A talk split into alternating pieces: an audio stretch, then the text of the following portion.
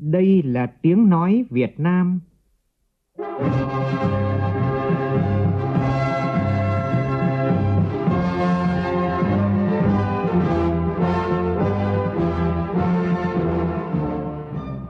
là tiếng nói Việt Nam phát thanh từ Hà Nội, thủ đô nước Cộng hòa xã hội chủ nghĩa Việt Nam.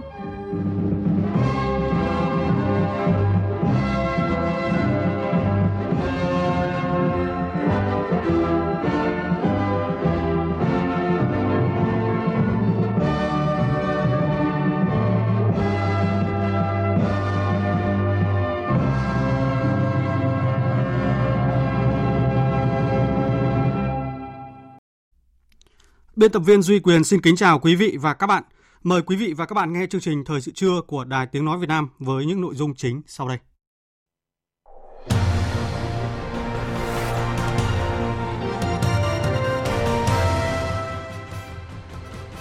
Một 1.587 đại biểu đại diện cho hơn 5,1 triệu đảng viên trong cả nước dự Đại hội đại biểu toàn quốc lần thứ 13 của Đảng Cộng sản Việt Nam họp phiên chủ bị tại thủ đô Hà Nội. Hội thảo khoa học kỷ niệm 80 năm Bác Hồ về nước, lãnh đạo cách mạng Việt Nam tại Cao Bằng. Dòng vốn đầu tư nước ngoài FDI chất lượng tiếp tục dịch chuyển vào Việt Nam. Dự báo 2021 nước ta sẽ thu hút dòng vốn này cao hơn năm qua. Trong phần tin thế giới, Trung Quốc vượt Mỹ trong năm qua để trở thành điểm thu hút đầu tư trực tiếp nước ngoài lớn nhất thế giới trong bối cảnh đại dịch Covid-19. Đến nay, tổng số ca mắc trên toàn cầu sắp chạm mốc 100 triệu và khiến hơn 2.100.000 người thiệt mạng.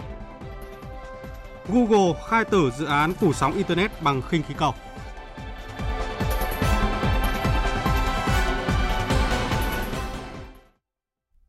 Bây giờ là tin chi tiết. Đại hội đại biểu toàn quốc lần thứ 13 của Đảng. Niềm tin và khát vọng.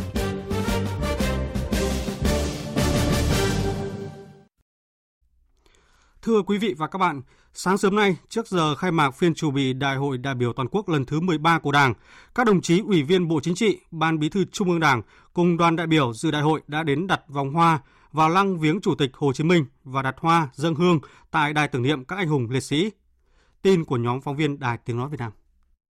Tham gia lễ viếng có Thủ tướng Nguyễn Xuân Phúc, Chủ tịch Quốc hội Nguyễn Thị Kim Ngân, Chủ tịch Ủy ban Trung ương Mặt trận Tổ quốc Việt Nam Trần Thanh Mẫn, Thường trực Ban Bí thư Trần Quốc Vượng, Phó Chủ tịch Thường trực Quốc hội Tòng Thị Phóng, Phó Thủ tướng Thường trực Chính phủ Trương Hòa Bình, nguyên Chủ tịch Ủy ban Trung ương Mặt trận Tổ quốc Việt Nam Huỳnh Đảm cùng các đồng chí Ủy viên Bộ Chính trị, nguyên Ủy viên Bộ Chính trị, Bí thư Trung ương Đảng, nguyên Bí thư Trung ương Đảng, Ủy viên Trung ương Đảng, nguyên Ủy viên Trung ương Đảng và các đại biểu dự Đại hội 13 của Đảng. Vào lăng viếng Chủ tịch Hồ Chí Minh, người sáng lập và rèn luyện Đảng ta, lãnh tụ vĩ đại của Đảng và dân tộc Việt Nam, vòng hoa của đoàn mang dòng chữ đời đời nhớ ơn Chủ tịch Hồ Chí Minh vĩ đại. Trong giờ phút thiêng liêng, các đại biểu bày tỏ lòng biết ơn vô hạn đối với vị lãnh tụ kính yêu của dân tộc Việt Nam, người thầy vĩ đại của cách mạng Việt Nam, anh hùng giải phóng dân tộc, người đã hiến dâng cả cuộc đời mình vì độc lập tự do của Tổ quốc và hạnh phúc của nhân dân. Thành kính tưởng nhớ Chủ tịch Hồ Chí Minh, các đại biểu nguyện một lòng đi theo con đường mà Đảng và Bác Hồ đã lựa chọn, quyết tâm xây dựng Đảng trong sạch vững mạnh, phát huy sức mạnh toàn dân tộc và dân chủ xã hội chủ nghĩa, đẩy mạnh toàn diện đồng bộ công cuộc đổi mới, bảo vệ vững chắc Tổ quốc, giữ vững môi trường hòa bình ổn định, phấn đấu sớm đưa Việt Nam cơ bản trở thành nước công nghiệp theo hướng hiện đại.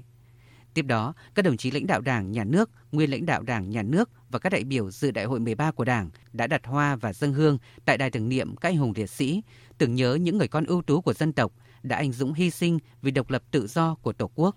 Vòng hoa của đoàn mang dòng chữ đời đời nhớ ơn các anh hùng liệt sĩ.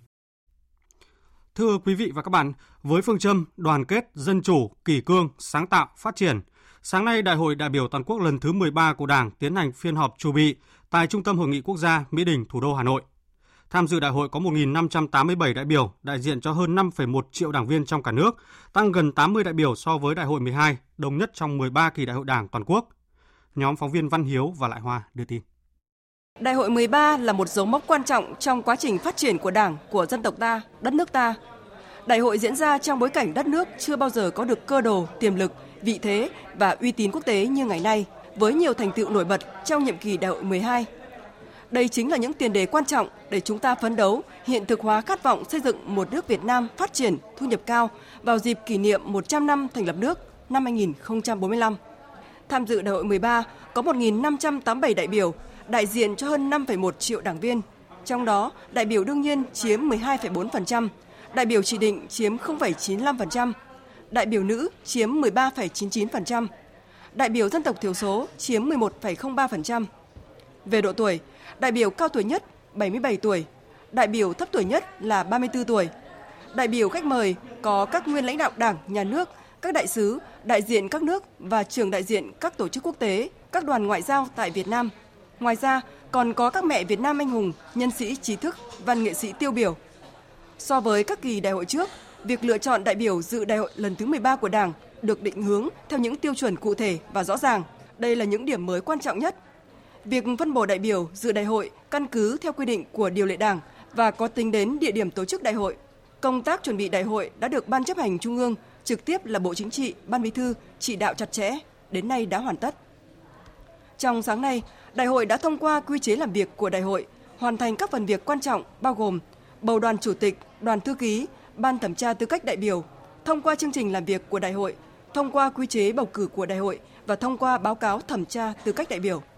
Đại hội đại biểu toàn quốc lần thứ 13 của Đảng có nhiệm vụ tập trung kiểm điểm việc thực hiện nghị quyết đại hội 12 của Đảng, gắn với đánh giá 35 năm tiến hành công cuộc đổi mới, 30 năm thực hiện cương lĩnh năm 1991, 10 năm thực hiện cương lĩnh bổ sung phát triển năm 2011, chiến lược phát triển kinh tế xã hội 10 năm 2011-2020, đề ra phương hướng nhiệm vụ phát triển kinh tế xã hội 5 năm 2021-2025, xác định mục tiêu, phương hướng đến năm 2030 và tầm nhìn phát triển đất nước đến năm 2045, kiểm điểm công tác xây dựng Đảng và sự lãnh đạo của Ban Chấp hành Trung ương Đảng khóa 12, xác định phương hướng, nhiệm vụ xây dựng Đảng trong nhiệm kỳ mới, đánh giá việc thi hành điều lệ Đảng khóa 12, bầu Ban Chấp hành Trung ương Đảng khóa 13. Chiều nay, các đại biểu làm việc tại đoàn, nghiên cứu các tài liệu đại hội, gồm báo cáo của Ban Chấp hành Trung ương khóa 12 về các văn kiện đại hội 13, báo cáo kiểm điểm sự lãnh đạo chỉ đạo của Trung ương khóa 12. Phiên khai mạc chính thức Đại hội đại biểu toàn quốc lần thứ 13 của Đảng sẽ bắt đầu vào lúc 8 giờ sáng mai. Thưa quý vị, báo cáo chính trị Đại hội 13 của Đảng đã đưa ra được nhiều điểm mới đột phá mang tính chiến lược, thể hiện sự khát vọng đưa đất nước bước vào giai đoạn phát triển mới. Công tác nhân sự được chuẩn bị bài bản, kỹ lưỡng, công phu. Đây là đánh giá của nhiều đại biểu tham dự Đại hội 13 của Đảng. Theo đại biểu Lê Duy Thành, Đoàn Vĩnh Phúc, báo cáo chính trị Đại hội 13 xác định giai đoạn 2021-2025 đến năm 2030 và tầm nhìn đến năm 2045 đã chỉ ra được những điều kiện mới, thời cơ mới, vận hội mới, mở ra nhiều hướng đi tươi sáng cho đất nước. Đó là vị thế của Việt Nam được xác định ở tầm cao mới, đặt trong mối quan hệ chung với các nước phát triển. Đặc biệt, khi trong năm vừa qua, Việt Nam đảm nhiệm rất thành công vai trò Chủ tịch ASEAN, Ủy viên không thường trực Hội đồng Bảo an Liên Hợp Quốc, kiềm chế được đại dịch COVID-19 và là nền kinh tế có mức tăng trưởng dương thuộc hàng cao nhất thế giới. Đây là điều kiện để đất nước bứt phá trong giai đoạn tiếp theo. Thứ hai, báo cáo chính trị cũng đã chỉ rõ được toàn bộ từ thể chế cho đến hạ tầng cùng các điều kiện về nhân lực và các mối quan hệ giữa nhân dân với Đảng đã được xác lập ở một tầm mới, đặc biệt là lòng tin của nhân dân với Đảng ngày càng được củng cố vững chắc. Đây là yếu tố đặc biệt quan trọng bởi chỉ khi có lòng tin, có khát vọng thì khi đó đất nước mới muôn triệu người như một, cùng chung về một hướng, cùng ý chí đưa đất nước tiến lên. Đi sâu vào những điểm cụ thể, đại biểu Lê Duy Thành phân tích. Đột phá về thể chế lần này nó rất rõ, cụ thể. Đó là xây dựng một hệ thống pháp luật mang tính chất là đồng bộ, có tính thống nhất cao để tạo ra một cái hành lang pháp lý để phát triển kinh tế cũng như là để thu hút đầu tư. Về hạ tầng, trong cái văn kiện lần này đã nói rất rõ về cái việc xây dựng một cái hạ tầng mang tính đồng bộ, kết nối, tạo ra những cái liên kết vùng, tránh những cái tồn tại, tránh những bất cập của những cái giai đoạn trước. Với đại biểu Nguyễn Thị Xuân Hương, Đoàn đại biểu tỉnh Tây Ninh, công tác chuẩn bị nhân sự và nhân lực cho giai đoạn phát triển của đất nước được bà dành sự quan tâm đặc biệt. Theo bà, công tác này đã được Đảng ta chuẩn bị công phu, kỹ lưỡng, bài bản, dân chủ và khách quan. Đặc biệt, những cán bộ được tôi luyện trong thực tế thời gian qua, ở trong những hoàn cảnh khó khăn nhưng đã thể hiện được năng lực, phẩm chất của mình, thể hiện qua những kết quả phát triển kinh tế xã hội ấn tượng ở từng địa phương và qua đó đóng góp chung vào những thành quả của đất nước. Đây là cơ sở quan trọng để làm tiền đề cho giai đoạn phát triển mới của đất nước. Đoàn chúng tôi đã họp cũng 2 lần để chuẩn bị đóng góp các ý kiến, tức là ngoài ý kiến của nhân dân đóng góp chúng tôi đã gửi cho ban tổ chức đại hội rồi.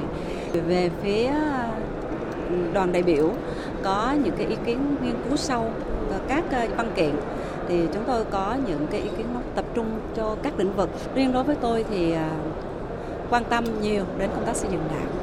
Đó một điều là cái then chốt để tạo bước cái phát triển xây dựng đất nước Việt Nam chúng ta.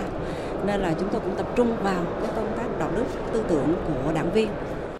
Đại biểu Lê Anh Quân đoàn Hà Nội thì tâm đắc với báo cáo chính trị lần này khi đã có tầm nhìn dài hạn tới năm 2045. Báo cáo đã nêu rõ được nhiệm vụ, mục tiêu, chiến lược cho từng giai đoạn để từ đó làm cơ sở cho các cơ quan tổ chức thực hiện. Những nội dung mới được các tổ chức đảng thảo luận sôi nổi trong thời gian vừa qua. Đoàn cũng đã có một cái báo cáo tổng hợp chung về đóng góp và văn kiện ở các địa phương thì chúng tôi cũng đã có những cái đóng góp. Ví dụ như là tiếp tục là công tác chỉnh đốn đảng, đổi mới, công tác lãnh đạo và chúng ta tiếp tục tinh gọn bộ máy thì đấy là chúng tôi cho rằng là những cái việc rất quan trọng và những cái công tác này công tác then chốt để chúng ta có thể tiếp tục đưa đất nước tiến lên. Thưa quý vị, để đạt được mục tiêu trở thành nước phát triển có thu nhập cao vào năm 2045 như đã được nêu trong các văn kiện trình đại hội lần thứ 13 của Đảng, nhiều chuyên gia Nga cho rằng Việt Nam cần hướng tới nền kinh tế tri thức. Về nội dung này, chúng tôi xin giới thiệu góc nhìn của giáo sư tiến sĩ khoa học kinh tế Vladimir Marinin, Giám đốc Trung tâm Nghiên cứu Việt Nam và ASEAN, Viện Viễn Đông, Viện Hàn Lâm Khoa học Nga, trong cuộc phỏng vấn của phóng viên Anh Tú, thường trú Đài Tiếng Nói Việt Nam tại Liên bang Nga. Mời quý vị và các bạn cùng nghe. Thưa giáo sư tiến sĩ Vladimir Marinin, ông đánh giá như thế nào về sự phát triển kinh tế của Việt Nam dưới sự lãnh đạo của Đảng Cộng sản trong hơn 35 năm đổi mới, nhất là trong những năm gần đây?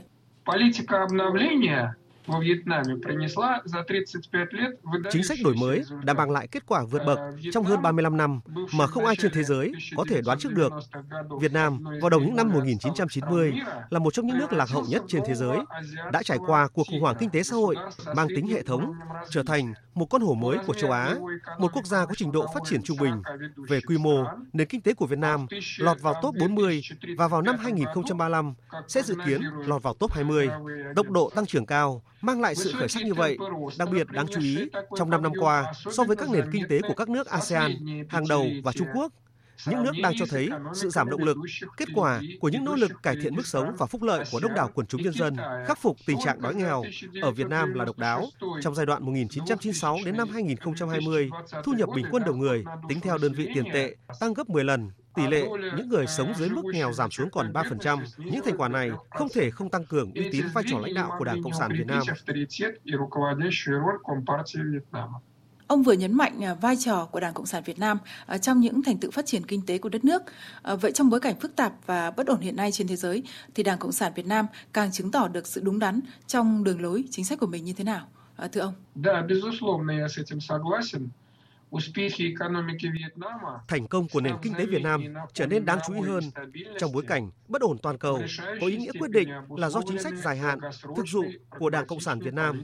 Nó cho phép phát triển tự do các quan hệ thị trường và các lực lượng dưới sự kiểm soát của nhà nước, qua đó tìm cách củng cố khu vực tư nhân và bảo toàn tài sản công, kết hợp giữa cơ chế quản lý thị trường và các công cụ kinh tế vĩ mô.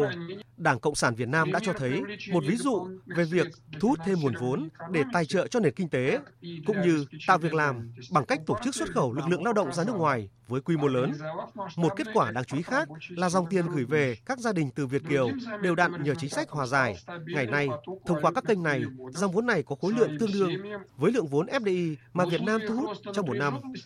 Theo ông, những nhiệm vụ nào đang được đặt ra đối với Đảng Cộng sản Việt Nam sau Đại hội 13 để đưa đất nước phát triển lên tầm cao mới?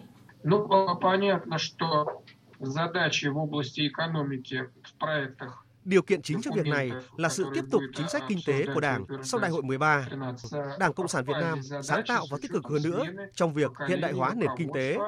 Theo chúng tôi, điều kiện then chốt để phát triển bền vững, tập trung vào lợi ích quốc gia là giảm triệt để sự phụ thuộc vào vốn nước ngoài, ngăn chặn độc quyền toàn bộ các ngành và lĩnh vực của nền kinh tế, của các tập đoàn xuyên quốc gia và sự kiểm soát của các đối tác phương Tây.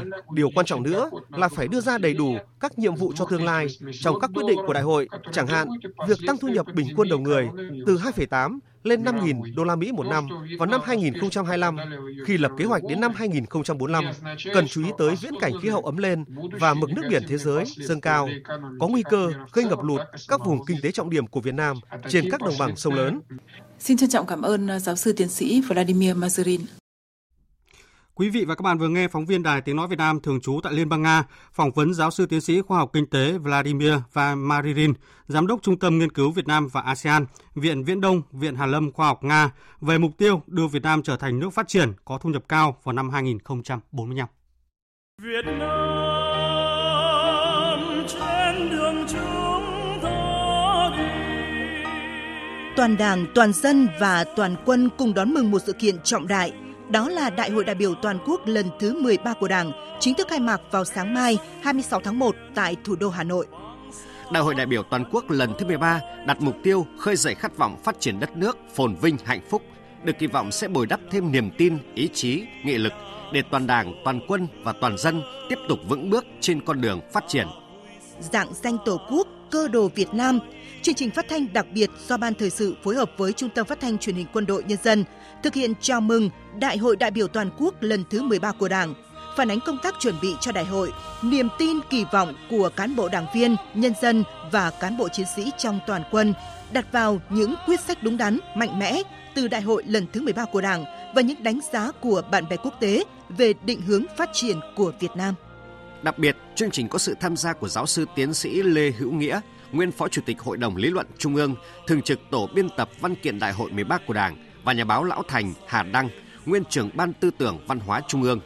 Mời quý vị thính giả đón nghe chương trình phát thanh đặc biệt chào mừng Đại hội đại biểu toàn quốc lần thứ 13 của Đảng với chủ đề Rạng danh Tổ quốc, cơ đồ Việt Nam, phát sóng từ 6 giờ đến 7 giờ 50 phút trên kênh Thời sự VV1 của Đài Tiếng Nói Việt Nam vào sáng mai 26 tháng 1 trên sóng AM ở tần số chính 675 kHz, 594 kHz, 648 kHz, 666 kHz, 657 kHz, 711 kHz, sóng FM ở các tần số 100 MHz, 94 MHz và 95 MHz, trực tuyến tại trang điện tử vv1.vn. Với hướng đi đúng đắn, khát vọng phát triển mạnh mẽ và quyết tâm chính trị cao, đất nước ta nhất định sẽ lập nên kỳ tích phát triển mới, trở nên phồn vinh và hạnh phúc.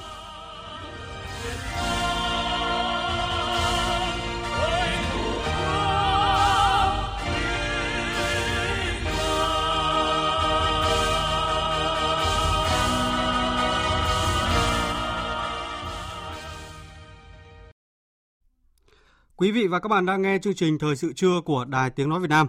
Chương trình tiếp tục với các tin quan trọng khác. Sáng nay tại khu di tích quốc gia đặc biệt Bắc Bó, tỉnh Cao Bằng, Ban Quản lý khu di tích Chủ tịch Hồ Chí Minh tại Hà Nội phối hợp với Ban Quản lý các khu di tích quốc gia đặc biệt tỉnh Cao Bằng tổ chức hội thảo khoa học kỷ niệm 80 năm Ngày Bác Hồ về nước trực tiếp lãnh đạo cách mạng Việt Nam ngày 28 tháng 1 năm 1941, ngày 28 tháng 1 năm 2021. Phóng viên Đài Tiếng Nói Việt Nam thường trú tại khu vực Đông Bắc thông tin. Hội thảo nhận được 53 tham luận của các nhà nghiên cứu, phân tích sâu sắc ý nghĩa sự kiện Bác Hồ về nước ngày này cách đây tròn 80 năm đối với cách mạng Việt Nam, khẳng định những đóng góp của Chủ tịch Hồ Chí Minh đối với cách mạng Việt Nam, đặc biệt là trong giai đoạn người trở về và hoạt động tại Bắc Bó, xã Trường Hà, huyện Hà Quảng, tỉnh Cao Bằng năm 1941. Tham luận của các nhà nghiên cứu cũng tiếp tục khẳng định ý nghĩa, giá trị lý luận và thực tiễn của tư tưởng Hồ Chí Minh xuyên suốt trong sự nghiệp đấu tranh giành độc lập cũng như xây dựng, bảo vệ Tổ quốc sau này. Hội thảo cũng nêu bật tình cảm yêu mến, kính trọng của nhân dân các dân tộc tỉnh Cao Bằng nói riêng, nhân dân Việt Nam nói chung đối với người. Ông Đào Văn Mùi, Giám đốc Ban Quản lý các khu di tích quốc gia đặc biệt tỉnh Cao Bằng nói. Thảo khoa học là một trong cái sự kiện đánh giá thiết thực trong công tác tuyên truyền, cũng như là nghiên cứu để tìm hiểu rõ hơn những cái giá trị di sản văn hóa Hồ Chí Minh khi Bác Hồ về nước tại Bắc Bó Cao Bằng. Rất nhiều điểm mới mà các nhà khoa học đã nghiên cứu, tìm tòi, phân tích và đánh giá sâu trong những cái sự kiện Chủ tịch Hồ Chí Minh hoạt động tại đây, đặc biệt là những chỉ đạo của Chủ tịch Hồ Chí Minh trong cái giai đoạn 1941-1945 như là tổ chức cái hội nghị Trung ương Đảng lần thứ 8, ra báo Việt Nam độc lập cũng như là thành lập mặt trận Việt Minh và thành lập lực lượng vũ trang, lực lượng du kích đầu tiên ở tại Bắc Bó Cao Bằng. Sáng nay tại di tích quốc gia đặc biệt Nhà Đày, Buôn Ma Thuột, Sở Văn hóa Thể thao và Du lịch tỉnh Đắk Lắk tổ chức lễ tri ân các chiến sĩ cách mạng đã hy sinh tại Nhà Đày, Buôn Ma Thuột. Hờ Xíu, phóng viên Đài Tiếng Nói Việt Nam thường trú tại Tây Nguyên đưa tin. Tại đây, cách đây 77 năm, vào ngày 25 tháng 1 năm 1944, các tù chính trị đã trọng thể tổ chức cuộc duyệt binh với sự tham gia của các đồng chí Trần Hữu Dực, nguyên Phó Thủ tướng Chính phủ, Trần Văn Quang, Thượng tướng Quân đội Nhân dân Việt Nam và toàn thể tù nhân, quản ngục, binh lính, viên chức nhà đài. Cờ đỏ sao vàng tung bay trên nóc nhà đài Buôn Ma Thuột, thể hiện ý chí quật cường của các chiến sĩ cách mạng bị giam cầm tại đây. Trong không khí trang nghiêm của buổi lễ, các đại biểu tham dự đã dâng hương và vòng hoa, bày tỏ sự tri ân, lòng biết ơn sâu sắc đến công lao to lớn của các chiến sĩ cộng sản từng bị giam cầm, đày ải, hy sinh tại nhà đài Buôn Ma Thuột. Ông Trần Tuấn Anh, Phó Ban Thường trực Ban Tổ chức Tỉnh ủy Đắk Lắk cho biết, ông cảm thấy rất vinh dự và tự hào. Đây là một cái hoạt động rất là ý nghĩa, giáo dục ý chí cách mạng, tư tưởng cống hiến hy sinh cho đất nước, cho nhân dân, của những người đảng viên, của bất cứ người con đất Việt nào có tấm lòng hướng về đất nước, hướng về nhân dân. Và đặc biệt đây là dịp để nhìn nhận, tri ân cái công ơn của các cái người con anh dũng hy sinh, và cũng đó là cũng tấm gương sáng để cho các lớp thế hệ con cháu, trong đó có những cái cán bộ đảng viên chúng tôi tiếp tục rèn luyện phấn đấu để xứng đáng với những sự hy sinh to lớn của những người đã ngã xuống và đóng góp cái phần công sức của mình trong cái sự nghiệp xây dựng và kiến thiết đất nước. Thưa quý vị, chào mừng Đại hội Đảng toàn quốc lần thứ 13. Thời gian qua thì nhiều công trình lớn trên cả nước đã phát động, khởi công và hoàn thành đúng tiến độ, nhanh chóng đưa vào sử dụng, góp phần thúc đẩy kinh tế xã hội. Phóng viên Đài Tiếng nói Việt Nam thông tin. Một trong những công trình trọng điểm phải kể đến là nhà máy thủy điện Hòa Bình mở rộng.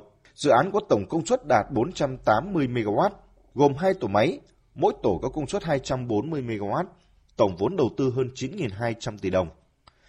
Theo thiết kế và tiến độ dự án thì tổ máy số 1 và số 2 của nhà máy thủy điện Hòa Bình mở rộng sẽ lần lượt phát điện vào quý 3 và quý 4 năm 2024. Dự án khi hoàn thành sẽ có sản lượng phát điện bình quân trên 488 triệu kWh trên năm, tăng khả năng phát công suất phủ đỉnh cho hệ thống điện quốc gia, tạo điều kiện khai thác tối đa nguồn nước xả thừa hàng năm vào một lũ của nhà máy thủy điện Hòa Bình hiện hữu để phát điện. Phát biểu tại lễ khởi công, Thủ tướng Nguyễn Xuân Phúc nêu rõ, công trình thủy điện Hòa Bình, tiếp theo là thủy điện Sơn La và thủy điện Lai Châu, là biểu tượng của sự công nghiệp hóa, hiện đại hóa đất nước ta.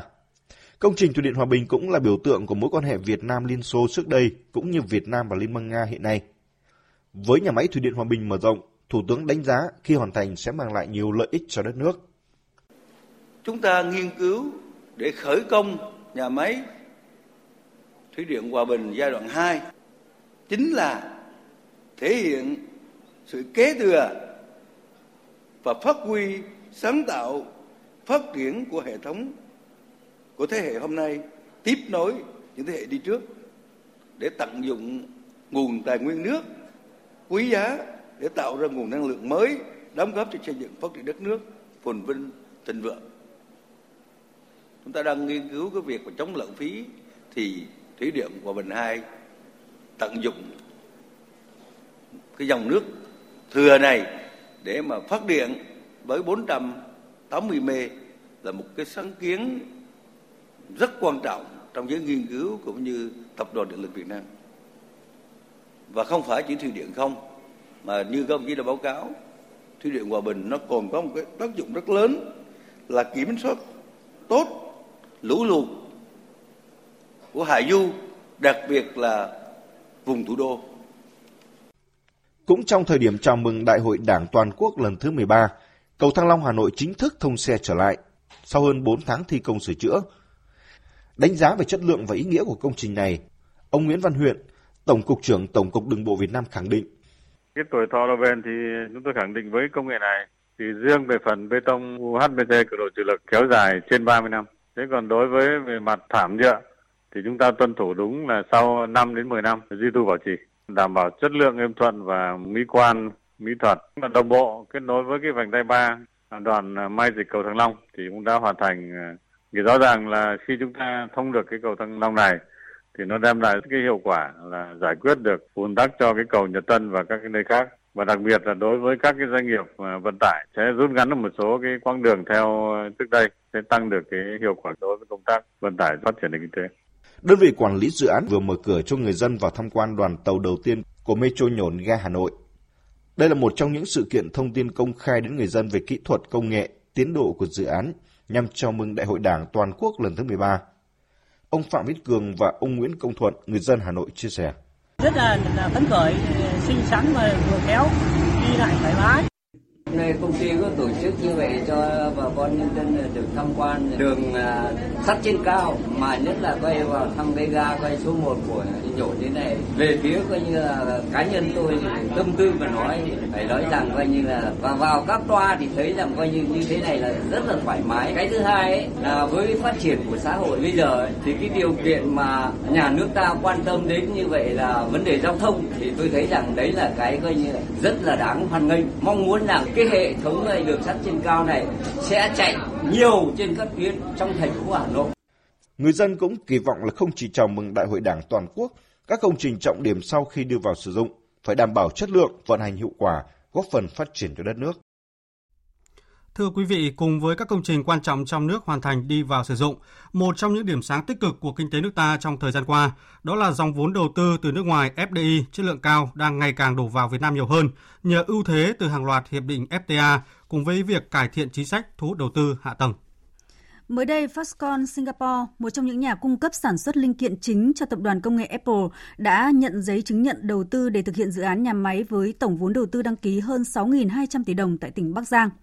Tại khu kinh tế phía Nam, chỉ riêng ở Đồng Nai trong 13 ngày đầu năm 2021 đã thu hút được 11 dự án FDI với tổng số vốn hơn 226 triệu đô la Mỹ.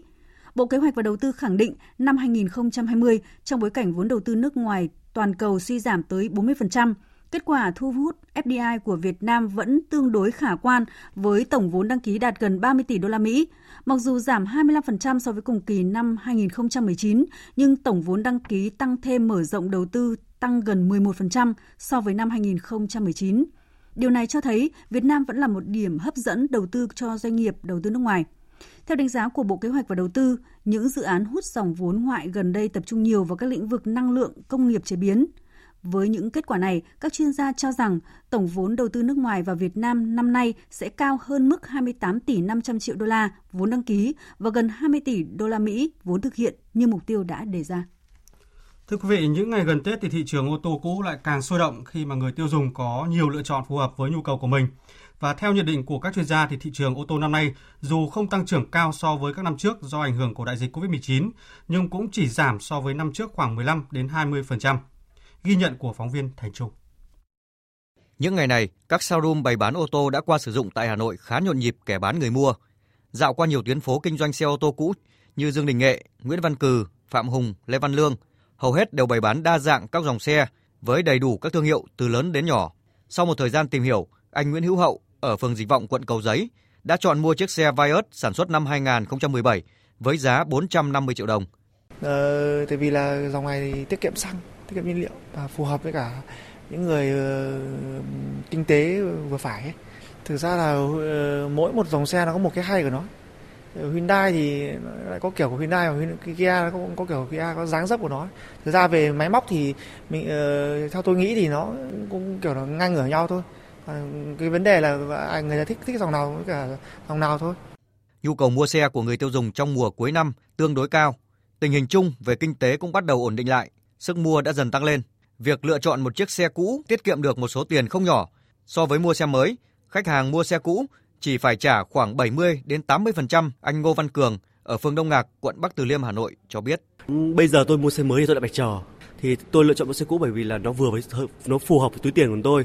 Chia sẻ kinh nghiệm chọn mua xe cũ, những người kinh doanh chuyên nghiệp cho rằng khách mua xe cũ nên vào các hãng, các gara để kiểm tra tổng quát với chi phí chỉ khoảng 1 triệu đồng đối với các loại xe bình dân. Tại thành phố Hồ Chí Minh, những ngày này, nhiều nơi đã bắt đầu rộn ràng các sự kiện, các không gian để người dân và du khách có thể trải nghiệm văn hóa và mua sắm Tết. Phản ánh của phóng viên Minh Thắm thường trú tại thành phố Hồ Chí Minh. Rất nhiều sự kiện chào đón Tết đã được tổ chức ở thành phố Hồ Chí Minh. Đầu tiên là lễ hội Tết Việt năm 2021 diễn ra tại công viên Lê Văn Tám từ ngày 21 tháng 1 đến ngày 24 tháng 1. Trong 2 ngày cuối tuần, lượng khách đến tham gia lễ hội rất đông. Địa điểm được nhiều người ghé thăm nhất chính là 3 gian nhà cổ được phục dựng nằm bên trái cổng vào lễ hội. Mỗi gian được bài trí theo phong tục đón Tết cổ truyền của ba miền Bắc, Trung, Nam. Tại đây, du khách còn được thưởng thức các loại hình nghệ thuật truyền thống như chầu văn, bài chòi, tân cổ giao duyên. Lễ hội cũng có hơn 150 gian hàng ẩm thực và các loại đặc sản bánh mứt Tết. Chị Trần Thị Hồng, chủ doanh nghiệp BD Farm đánh giá, Đây là cơ hội tốt để mang các đặc sản từ quê hương Bình Định vào giới thiệu với người dân và du khách thành phố Hồ Chí Minh. Lễ hội Tết Việt này thì lần này Hồng thấy tổ chức rất là hoành tráng và rất là nhiều doanh nghiệp lớn, nhỏ tham gia, nhất là các gian hàng đặc sản từ các vùng miền miền về. Nó rất có ích cho người dân thành phố Hồ Chí Minh bởi vì họ được trải nghiệm nhiều bản sắc văn hóa khác nhau và nhiều mô hình ẩm thực khác nhau. Đây là cái thời điểm để mà các doanh nghiệp giới thiệu các loại sản phẩm đặc trưng của tỉnh của mình. Còn tại đường sách thành phố Hồ Chí Minh thì tuần lễ văn hóa Dung Dăng Dung Dẻ cũng đã được khai mạc vào sáng 23 tháng 1. Đây là sự kiện do Nhà xuất bản Văn hóa Văn nghệ, Công ty Văn phòng Trống Chầu và Vườn Nhà Gốm phối hợp thực hiện. Anh Phan Khắc Huy, Giám đốc Công ty Văn phòng Trống Chầu cho biết sự kiện được tổ chức với mong muốn mang đến những trải nghiệm giúp khơi dậy cảm hứng tìm hiểu lịch sử văn hóa truyền thống Việt Nam, trong đó có văn hóa Tết cho mọi người. Tuần lễ này đặt tên là Dung Dăng Dung Dẻ, là bài đồng dao xưa, để khuyến khích mọi người có thể chơi với nhau, chuẩn bị cái không khí cho Tết Nguyên Đán sắp tới. Thì sẽ có một cái talk show về gốm Nam Bộ, một trong những cái màu sắc mà khi dịp Tết người ta sửa sang nhà cửa. Thứ hai là ngày thứ tư tới sẽ có một cái workshop về tranh kiến, một cái dạng thức tranh trang trí và thờ cúng được trang hoàng ở trên cái bàn thờ của gia chủ, đặc biệt là dịp Tết. Tuần lễ văn hóa Dung Dăng Dung Dẻ sẽ kéo dài đến hết 30 tháng 1 với nhiều hoạt động như workshop sáng tạo và trò chơi văn hóa, series chia sẻ và trình diễn của các nghệ sĩ nghệ nhân trẻ tuổi về gốm Nam Bộ, tranh kiến và hát bội Nam Bộ. Dự kiến từ đây đến Tết, thành phố sẽ còn có nhiều sự kiện lễ hội khác được tổ chức để phục vụ nhu cầu vui chơi, mua sắm Tết của người dân. Tuy nhiên, để đảm bảo Tết Tân Sửu an vui, thành phố Hồ Chí Minh cũng vừa có công văn yêu cầu việc tổ chức các lễ hội, các sự kiện tập trung đông người phải tuân thủ hướng dẫn của cơ quan y tế về phòng chống dịch. Người dân khi tham gia cũng cần tuân thủ các biện pháp phòng chống dịch. Bộ Công an vừa có thông báo yêu cầu công an các tỉnh, thành phố trực thuộc Trung ương dừng tiếp nhận hồ sơ cấp thẻ căn cước công dân mã vạch, chứng minh thư nhân dân 9 số để chuyển sang cấp thẻ căn cước công dân gắn chip điện tử. Việc cấp đổi được thực hiện từ ngày 22 tháng 1 nhằm triển khai hiệu quả công tác cấp căn cước công dân theo mẫu mới có gắn chip điện tử. Bộ Công an cũng yêu cầu công an các địa phương khẩn trương tiến hành xử lý, hoàn thiện, giải quyết hết số lượng hồ sơ cấp chứng minh thư 9 số và thực hiện hoàn thiện hồ sơ chuyển dữ liệu điện tử về Cục Cảnh sát Quản lý Hành chính về Trật tự xã hội Bộ Công an đối với những hồ sơ đề nghị cấp căn cước công dân mã vạch đã thu nhận để thực hiện phê duyệt in thẻ căn cước công dân trả cho công dân. Cơ quan Cảnh sát điều tra Công an tỉnh Hải Dương vừa ra quyết định khởi tố vụ án hình sự, khởi tố bị can và tạm giữ khẩn cấp đối với Nguyễn Thị Lan, trú tại số nhà 73 Lê Ngọc Hân, phường Thanh Bình, thành phố Hải Dương do có hành vi cưỡng đoạt tài sản. Theo thông tin ban đầu, đối tượng Lan nói với chị Đặng Thị Kim Thanh, hiệu trưởng trường tiểu học Tứ Minh, thành phố Hải Dương là mình có nhiều hình ảnh, clip có nội dung nhạy cảm của chị Thanh. Đồng thời Lan yêu cầu chị Thanh phải đưa 180 triệu đồng. Nếu không, đối tượng sẽ đưa các hình ảnh clip này lên mạng xã hội, báo chí và cung cấp cho các đồng chí lãnh đạo thành phố. Đến ngày 23 tháng 1 khi Lan đang nhận tiền của chị Thanh tại trường tiểu học Tứ Minh thì bị cơ quan chức năng bắt quả tang. Được biết, Nguyễn Thị Lan là giám đốc Trung tâm Khoa học Giáo dục và Đào tạo Đức Trí có trụ sở tại 19 phố Lê Hoàn, thành phố Hải Dương. Hiện cơ quan chức năng đang khẩn trương củng cố hồ sơ xử lý đối tượng theo đúng quy định của pháp luật. Theo Trung tâm Dự báo Khí tượng Thủy văn Quốc gia, hôm nay các thành phố trực thuộc Trung Bộ và Nam Bộ có chỉ số tia cực tím ở mức 8 và 9, mức có nguy cơ gây hại rất cao. Mức chỉ số tia cực tím gây hại rất cao này tại Trung Bộ và Nam Bộ còn tiếp diễn đến ngày 27 tháng 1. Từ ngày 28 tháng 1 thì chỉ số tia cực tím ở các thành phố Đà Nẵng, Thừa Thiên Huế, Hội An, Quảng Nam có xu hướng giảm nhẹ xuống mức 6 và 7, ngưỡng có nguy cơ gây hại cao. Còn tại Bắc Bộ, từ nay đến ngày 28 tháng 1, các thành phố như Hải Phòng và Hạ Long của tỉnh Quảng Ninh đều có chỉ số tia cực tím tăng lên ngưỡng 6 và 7, ngưỡng nguy cơ gây hại cao. Trong khi đó thì thủ đô Hà Nội ở ngưỡng 5, ngưỡng có nguy cơ gây hại trung bình. Tiếp theo chương trình là một số thông tin thời tiết đáng chú ý. Thưa quý vị, Bắc Bộ trong đó có thủ đô Hà Nội và phía Bắc các tỉnh Trung Bộ lúc này trời đang nhiều mây, các bản chiều nay sẽ có mưa, mưa nhỏ vài nơi và sương mù. Nhưng càng về đêm, mưa sẽ giảm dần, nhiều khu vực sẽ không có mưa. Trái với Bắc Bộ, chiều nay tại các tỉnh ven biển từ Đà Nẵng đến Bình Thuận, Tây Nguyên và Nam Bộ nắng ráo và dự báo về đêm khu vực này sẽ có mưa rào và dông vài nơi. Nhiệt độ ngày hôm nay ở Bắc Bộ cũng đã tăng lên đáng kể, cao nhất chiều nay từ 23 đến 24 độ, riêng khu vực phía Tây Bắc Bộ có nơi trên 27 độ, tạo cảm giác ấm áp. Về đêm trời rét nhưng nhiệt độ thấp nhất cũng không dưới 14 đến 16 độ. Còn trên biển hiện nay áp cao lục địa tăng cường yếu duy trì trường gió Đông Bắc có cường độ trung bình trên khu vực Biển Đông, vùng biển ngoài khơi Nam Trung Bộ và Nam Bộ. hầu khắp các vùng biển sẽ có mưa, mưa rào rải rác với gió đông bắc cấp 3 đến cấp 5. Riêng vùng biển phía đông bắc khu vực Bắc Biển Đông không mưa với gió cấp 4 đến cấp 5, có lúc cấp 6, giật cấp 7, biển động. Xin chuyển sang phần tin thế giới. Tổng thống Pháp Macron vừa có điện đàm đầu tiên với tân Tổng thống Mỹ Joe Biden. Hai bên bàn nhiều chủ đề, trong đó nhấn mạnh đến việc duy trì hòa bình ở Trung Đông và giải quyết hồ sơ hạt nhân Iran. Phóng viên Quang Dũng, thường trú tại Pháp, đưa tin. Tổng thống Pháp Emmanuel Macron cũng là nguyên thủ quốc gia thuộc Liên minh châu Âu đầu tiên có cuộc điện đàm với tân Tổng thống Mỹ Joe Biden. Hai nguyên thủ Pháp và Mỹ đã có sự thống nhất cao về tầm nhìn đối với nhiều thách thức đa phương như các cuộc khủng hoảng và an ninh quốc tế. Hai ông Macron và Biden khẳng định quyết tâm hành động chung trong khuôn khổ Tổ chức Y tế Thế giới, đặc biệt trong việc trợ giúp các nước nghèo đối phó với đại dịch COVID-19.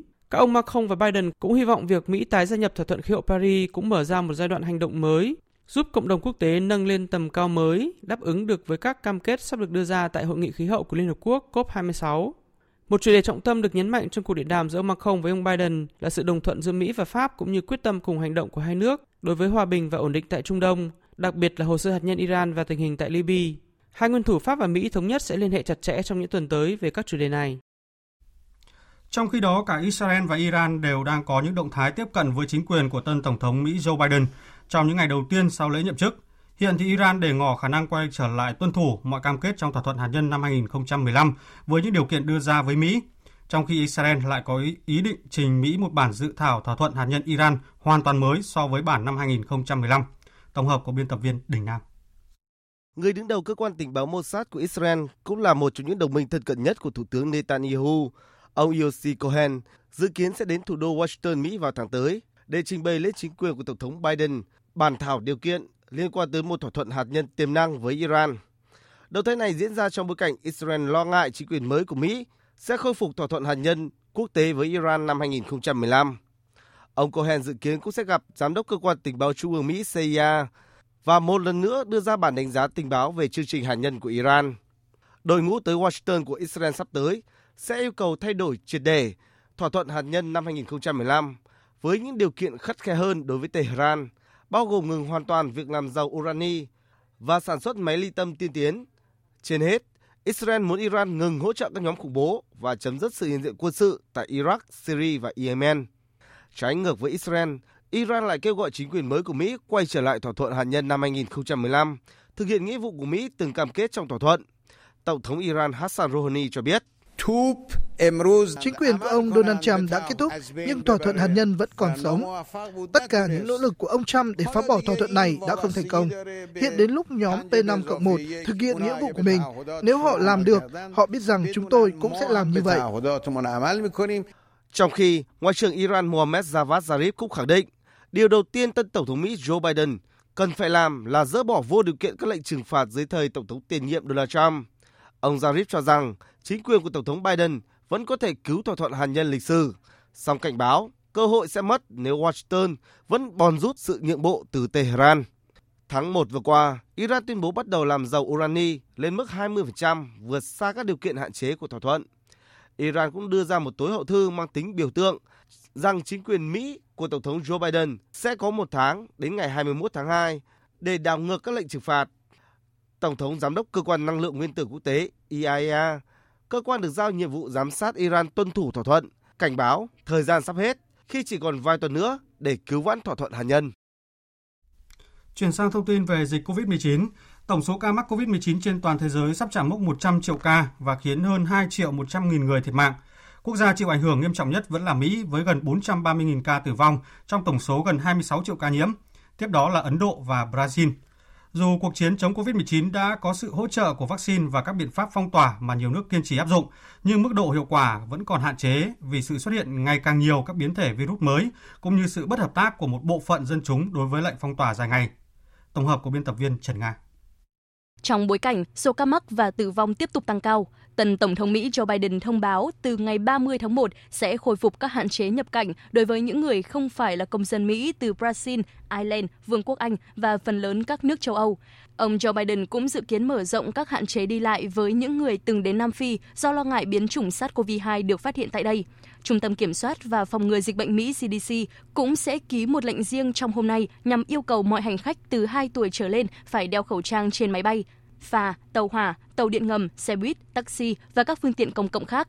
Tại châu Âu, Đức và Anh đã tăng cường kiểm soát biên giới để ngăn chặn biến thể virus. Trong khi nhiều nước cố gắng kiểm soát biến thể từ Anh, thì bản thân nước Anh đang phải chống chọi với biến thể virus từ Nam Phi, Brazil. Đã có 77 trường hợp mắc biến thể từ Nam Phi và 9 ca mắc biến thể Brazil. Hà Lan đã ban bố lệnh giới nghiêm ban đêm lần đầu tiên kể từ Thế chiến thứ hai nhằm kiểm soát tốc độ lây lan của dịch.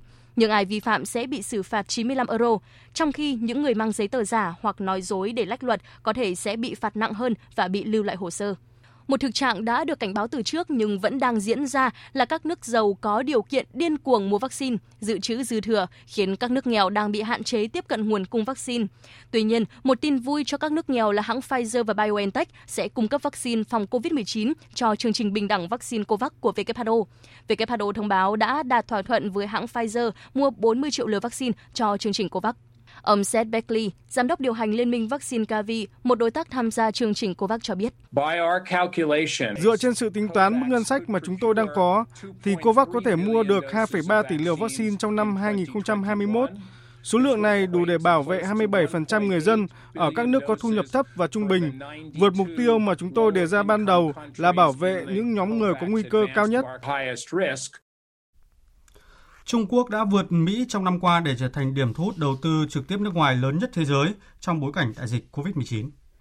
Giá trị đầu tư mới từ các doanh nghiệp nước ngoài ở Mỹ đã giảm gần một nửa trong năm qua, trong bối cảnh cường quốc số 1 thế giới tiếp tục phải đối phó với các hệ lụy về kinh tế do dịch COVID-19 gây ra.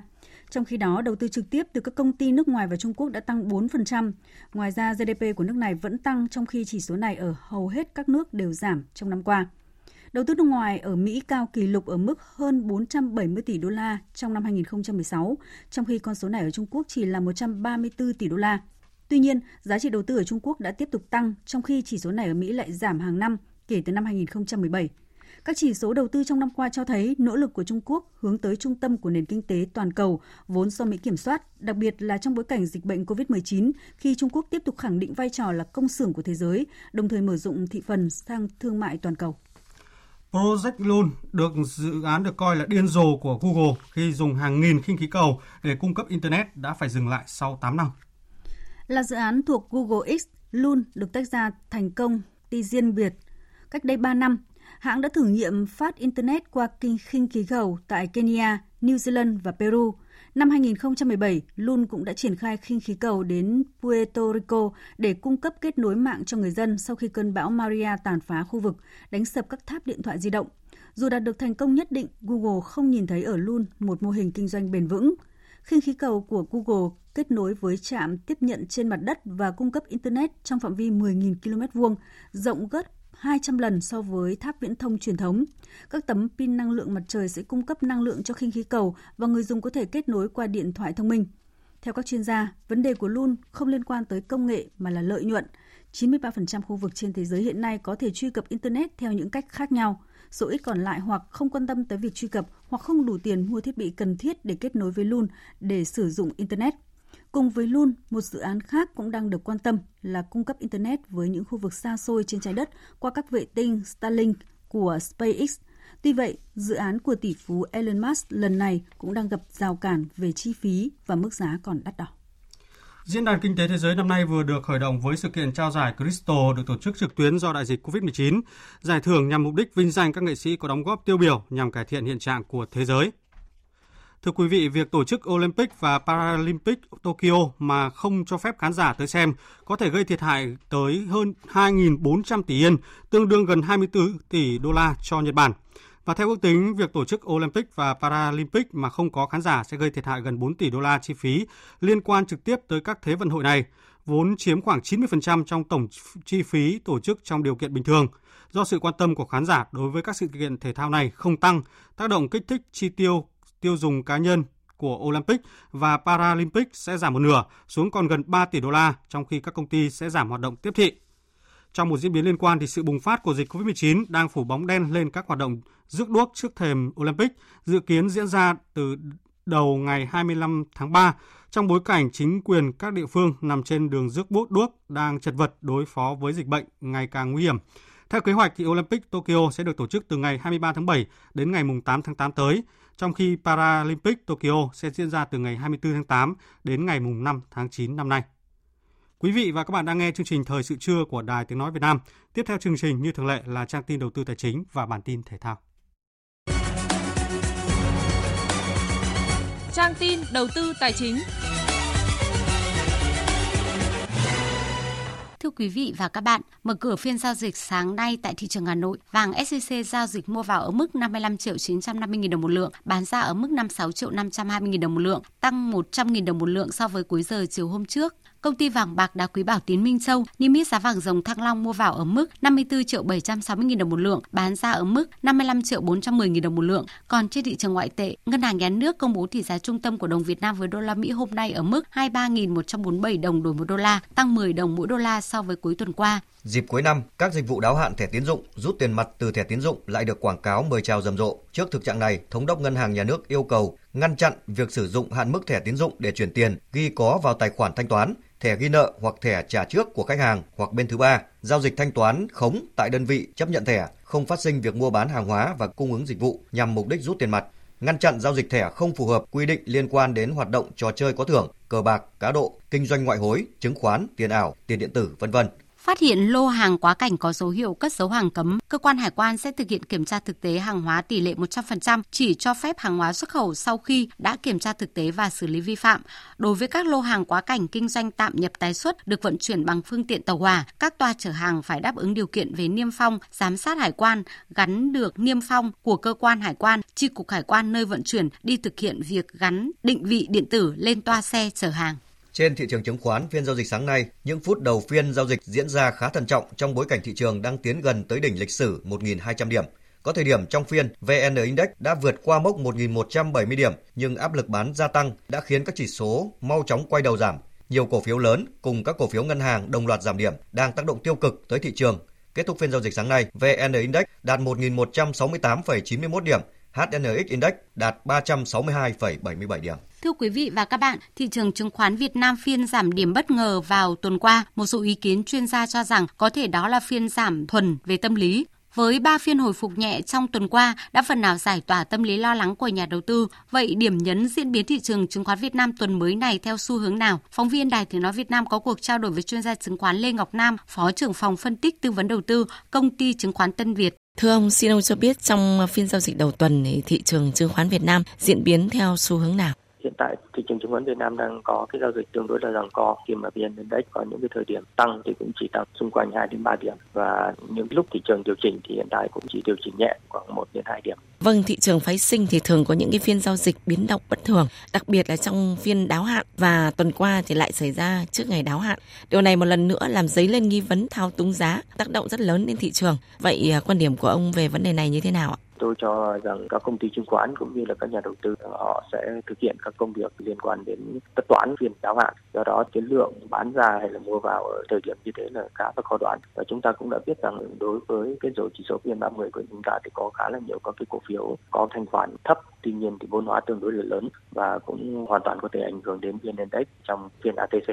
Do đó thì tôi nghĩ rằng là đối với các cái phiên đáo hạn, nhà đầu tư vẫn cần phải tương đối là chú ý. Và thông thường thì hiện tại các nhà đầu tư vẫn đang cố gắng có cái hiện tượng là chốt lời trước cái phiên đáo hạn đó. Tuy vậy thì tôi nghĩ rằng là ở từng thời điểm khác nhau nó sẽ có những cái hiện tượng khác nhau, và cái việc thị trường biến động ở trong phiên đáo hạn là một thực tế mà chúng ta phải chấp nhận. Thế còn liên quan đến cái vấn đề có việc thao túng giá ở trong các cái phiên đó hay không thì tôi cho rằng là rất khó có thể biết được, là vì hiện tại cái thanh khoản của thị trường phái sinh cũng đã khá là lớn rồi, và cơ bản nhất là vẫn chỉ do một số các cổ phiếu ở trong cái rổ VN30 vẫn đang có cái thanh khoản tương đối là thấp, do đó cái mức biến động là sẽ cao. Vâng, hiện cổ phiếu penny thì vẫn đang cho thấy tiềm năng nhỏ nhưng là lợi thế khi tuần qua nhiều mã penny tiếp tục tăng. Vậy với góc nhìn của chuyên gia chứng khoán thì theo ông, nhà đầu tư cần lưu ý gì khi đầu tư vào nhóm cổ phiếu này ạ? Tôi thấy rằng trung bình các cái mã penny cũng đã tăng hơn 56% và các cái mã midcap thì tăng độ khoảng hơn 40%, và rõ ràng các cái nhóm cổ phiếu nhỏ đang là cái nhóm cổ phiếu mà các nhà đầu tư ưa thích. Tuy vậy thì cũng có một số các nguyên nhân, ví dụ kết quả kinh doanh của một vài doanh nghiệp nhỏ hiện tại thì cũng đang cho thấy cái mức độ tăng trưởng tốt hơn so với nhóm blue chip. Ngoài ra thì chúng ta cũng biết là các nhà đầu tư mới tham gia thị trường thì thông thường họ thích lựa chọn các cái cổ phiếu nhỏ hơn vì có tỷ giá thấp và có cái mức độ thanh khoản cao hơn khá là nhiều. cùng với lại cái mức độ biến động của các nhóm này cũng sẽ cao hơn. Do đó thì tôi nghĩ rằng có thể trong giai đoạn ngắn sắp tới thì dòng tiền vẫn đang tập trung vào nhóm này. Tuy nhiên để đảm bảo cái mức an toàn cũng như có quy mô lớn hơn thì tôi nghĩ rằng là nhóm blue chip vẫn là nhóm mà sẽ xuyên suốt trong các năm sắp tới. Vâng, xin cảm ơn ông. Thưa quý vị và các bạn, chiều tối qua 3 trận đấu còn lại của vòng 2 V-League 2021 đã diễn ra. Ở trận đấu đáng chú ý, đương kim vô địch Viettel chia điểm cùng Đông Á Thanh Hóa sau trận hòa 0-0 bởi cả hai đều đặt sự thận trọng lên hàng đầu. Sự trở lại của Tiến Dũng ở hàng phòng ngự mới chỉ giúp đương kim vô địch Viettel chơi chắc chắn ở hàng phòng ngự.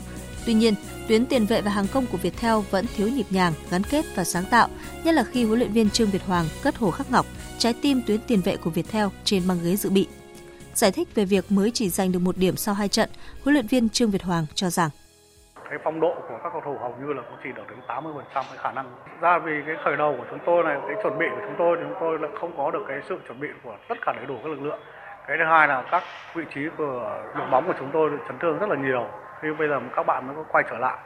Đấy, những cái vị trí đấy thì hầu như là những cái vị trí mà mùa giải năm trước các bạn thi đấu rất là tốt. Tôi hy vọng là trong càng ngày thi đấu thì các bạn sẽ dần dần lấy lại được cái phong độ vốn có. Và tôi nghĩ là chúng tôi sẽ trở lại. Về phần mình, huấn luyện viên Petrovic một lần nữa khẳng định đội bóng của mình cần ít nhất 1 năm để có thể chơi và đạt thành tích như năm 2017 khi huấn luyện viên người Serbia đưa Thanh Hóa về thứ nhì chung cuộc. Ông Petrovic chia sẻ. Như các bạn đã biết thì năm nay chúng tôi là có chủ tịch mới, giống như tôi là huấn luyện viên mới về. Có rất nhiều việc phải làm. Trước mắt là về nhân sự, như thế các bạn đã biết rồi, khi mà nhân sự đã ổn định rồi thì chủ tịch mới cũng đến đây làm và ông cũng đến đây làm, thì không có cái sự nào là bổ sung hay là cái nhân sự thêm nữa. Thì cái số cầu thủ mà hiện tại chúng tôi có từ mùa giải trước đã chuẩn bị, thì bây giờ chúng tôi thì thực chất là cái trình độ họ thì chúng tôi cần phải cố gắng làm thế nào mà để đào tạo họ tốt hơn 6 tháng hay là 1 năm. Như các bạn đã biết thì so với lại cái lực lượng mà năm 2017 ông đến đây làm, năm 2017 thì đã có sự chuẩn bị trước rồi, nên là về con người tất cả mọi thứ thì nó ổn định hơn. Trong khi đương kim vô địch Viettel có khởi đầu không tốt ở mùa giải mới thì SHB Đà Nẵng hiện là một trong 3 đội bóng có thành tích toàn thắng. Chiều qua, thầy trò huấn luyện viên Lê Huỳnh Đức đã giành chiến thắng với tỷ số tối thiểu 1-0 trước Than Quảng Ninh. Dù đang ở top đầu nhưng SHB Đà Nẵng vẫn cho thấy nhiều vấn đề cần cải thiện, trong đó có khâu dứt điểm. Tiền đạo Hà Đức Trình cho biết. Với trận đầu tiên mở màn của V-League là em nghĩ có khá nhiều cơ hội nhưng đội em không tận dụng được. Em nghĩ đấy là một cái tâm lý của cầu thủ, nên em nghĩ là qua từng trận đấu đội cùng các anh em sẽ cải thiện tốt hơn ở khâu dứt điểm. Ở trận đấu cuối cùng của vòng 2, câu lạc bộ Thành phố Hồ Chí Minh đón tiếp Hồng Lĩnh Hà Tĩnh. Ngôi sao người Mỹ gốc Việt Lý Nguyễn có trận đấu đầu tiên tại V-League 2021 và nhận được nhiều sự kỳ vọng nhưng chưa để lại dấu ấn. Trong khi đó đội khách nhập cuộc tốt hơn, liên tiếp tạo ra cơ hội ghi bàn rõ rệt. Bước ngoặt của trận đấu diễn ra ở phút 36 khi Kelly nhận thẻ vàng thứ 2 và phải rời sân. Với lợi thế chơi hơn người, câu lạc bộ Thành phố Hồ Chí Minh đẩy cao đội hình tấn công và mang về chiến thắng 2-0. Chia sẻ sau trận đấu, huấn luyện viên Phạm Minh Đức của câu lạc bộ Hồng Lĩnh Hà Tĩnh cho biết: Hồng Lĩnh Hà Tĩnh chơi rất là mạch lạc khi mà có đủ người trên sân. Và tôi biết là khi Kelly ra là tôi đã vất vả rồi, vì cố gắng làm sao mà không thua để có 1 điểm thôi cũng đã rất là vất vả. Chính vì điều đó thì đối với tôi thì tôi đã chuẩn bị rất là kỹ, nhưng mà trong bóng đá thì nó xảy ra thì mình cũng phải chấp nhận. Hôm nay giải quần vợt vô địch nam nữ quốc gia 2021 khởi tranh tại Tây Ninh, đánh dấu bước khởi đầu mùa giải mới đầy sôi động của quần vợt Việt Nam. Giải đấu thu hút sự tham gia đông đảo của 178 tay vợt đến từ 14 câu lạc bộ trên khắp cả nước. Tay vợt số 1 Việt Nam Lý Hoàng Nam cùng các vận động viên hàng đầu như Trịnh Linh Giang, Nguyễn Đắc Tiến, Vũ Hà Minh Đức góp mặt để tranh chức vô địch các nội dung của nam. Nội dung của nữ chào đón sự trở lại của đương kim vô địch quốc gia Trần Thị Thanh Trúc, bên cạnh đó là những ứng viên như Đào Minh Trang, Sĩ Bội Ngọc hay Nguyễn Thị Mai Hương. SEA Games 31 diễn ra vào cuối năm nay có thể coi là giải đấu quan trọng nhất trong năm đối với thể thao Việt Nam. Giữ vai trò chủ lực tìm kiếm những tấm huy chương cho đoàn thể thao Việt Nam, đội tuyển điền kinh quốc gia đang rất quyết tâm để giữ vững ngôi vị số 1 Đông Nam Á. Mục tiêu của đội là giành từ 17 đến 19 huy chương vàng. Huấn luyện viên Vũ Ngọc Lợi khẳng định: Chúng tôi vẫn có những cái quyết tâm rất là cao để giữ vững cái ngôi đầu của điền kinh Việt Nam trong Đông Nam Á. Thầy trò chúng tôi rất là quyết tâm tập luyện cũng như là phấn đấu từng cá nhân để góp phần nhỏ bé của mình vào công cuộc phát triển của đất nước. Trong trận đấu giữa Chelsea và Luton Town tại vòng 4 Cúp FA diễn ra vào đêm qua, cầu thủ Abraham tỏa sáng với cú hat-trick giúp Chelsea đánh bại đối thủ 3-1.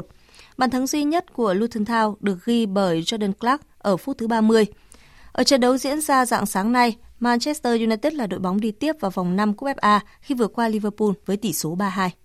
Tiếp đón Bologna trên sân nhà Allianz ở vòng 19 Serie A diễn ra tối qua, Juventus chỉ mất đúng 15 phút để mở tỷ số. Xuất phát từ đường chuyền của Ronaldo bên cánh trái, Arthur dứt điểm từ ngoài vòng cấm, bóng đập chân một hậu vệ Bologna đổi hướng đi vào khung thành, khiến thủ môn của đội khách không kịp trở tay. Bologna có cơ hội gỡ hòa cuối hiệp 1 sau khi Orsolini ngã trong vòng cấm Juventus. Tuy nhiên, trọng tài chính thay đổi quyết định sau khi nhận tín hiệu từ tổ VAR và không có phạt đền cho đội khách. Sau một vài cơ hội bị bỏ lỡ, đến phút 71, đội bóng của huấn luyện viên Pirlo có bàn nhân đôi cách biệt do công của McKennie. Đánh bại Bologna 2-0, Juventus có 36 điểm sau 18 trận, vươn lên tái chiếm vị trí thứ 4 trên bảng xếp hạng Serie A. Dự báo thời tiết. Phía Tây Bắc Bộ, nhiều mây, chiều có mưa vài nơi, đêm có mưa nhỏ, mưa phùn và sương mù. Riêng khu Tây Bắc có mây, chiều nắng, đêm không mưa, gió nhẹ, đêm trời rét, nhiệt độ từ 15 đến 27 độ. Phía Đông Bắc Bộ, nhiều mây có mưa nhỏ, mưa phùn và sương mù, gió Đông Nam đến Đông cấp 2, cấp 3, đêm trời rét, nhiệt độ từ 16 đến 23 độ. Các tỉnh từ Thanh Hóa đến Thừa Thiên Huế, phía Bắc nhiều mây, chiều có mưa vài nơi, đêm có mưa nhỏ, mưa phùn và sương mù. Phía Nam có mây, chiều nắng, đêm có mưa vài nơi, gió nhẹ, đêm trời rét, nhiệt độ từ 16 đến 26 độ. Các tỉnh ven biển từ Đà Nẵng đến Bình Thuận, chiều nắng, đêm có mưa rào vài nơi, gió Đông Bắc cấp 2, cấp 3, phía Bắc đêm trời lạnh, nhiệt độ từ 19 đến 29 độ. Tây Nguyên chiều nắng, đêm có mưa vài nơi, gió Đông Bắc đến Đông cấp 2, cấp 3, sáng sớm và đêm trời rét, nhiệt độ từ 16 đến 30 độ. Các tỉnh Nam Bộ chiều nắng, đêm có mưa rào và dông vài nơi, gió Đông Bắc đến Đông cấp 2, cấp 3, nhiệt độ từ 22 đến 32 độ. Khu vực Hà Nội, nhiều mây có mưa nhỏ, mưa phùn và sương mù, gió Đông Nam đến Đông cấp 2, cấp 3, sáng sớm và đêm trời rét, nhiệt độ từ 17 đến 23 độ. Dự báo thời tiết biển, Bắc và Nam Vịnh Bắc Bộ có mưa vài nơi, sáng sớm có sương mù, tầm nhìn xa trên 10 km, giảm xuống dưới 1 km trong sương mù. Gió Đông đến Đông Bắc cấp 3, cấp 4, vùng biển từ Quảng Trị đến Quảng Ngãi, vùng biển từ Bình Định đến Ninh Thuận, có mưa và mưa rào vài nơi, tầm nhìn xa trên 10 km, gió Bắc đến Đông Bắc cấp 3, cấp 4. Vùng biển từ Bình Thuận đến Cà Mau, không mưa, tầm nhìn xa trên 10 km, gió Đông Bắc cấp 5. Vùng biển từ Cà Mau đến Kiên Giang, Vịnh Thái Lan, có mưa rào vài nơi, tầm nhìn xa trên 10 km, gió Đông đến Đông Nam cấp 3, cấp 4. Khu vực Bắc Biển Đông không mưa, tầm nhìn xa trên 10 km, gió Đông Bắc cấp 4, cấp 5. Riêng vùng biển phía Đông Bắc có lúc cấp 6, giật cấp 7, biển động. Khu vực giữa và Nam Biển Đông, khu vực quần đảo Trường Sa thuộc tỉnh Khánh Hòa, có mưa vài nơi, tầm nhìn xa trên 10 km, gió Đông Bắc cấp 4, cấp 5. Khu vực quần đảo Hoàng Sa thuộc thành phố Đà Nẵng, không mưa, tầm nhìn xa trên 10 km, gió Đông Bắc cấp 4, cấp 5. Những thông tin thời tiết vừa rồi đã kết thúc chương trình Thời sự trưa nay của Đài Tiếng Nói Việt Nam. Chương trình hôm nay do các biên tập viên Duy Quyền, Hải Quân, Hằng Nga tổ chức biên soạn và thực hiện, cùng sự tham gia của kỹ thuật viên Uông Biên, chịu trách nhiệm nội dung Lê Hằng. Cảm ơn quý vị đã quan tâm lắng nghe. Kính chào và hẹn gặp lại.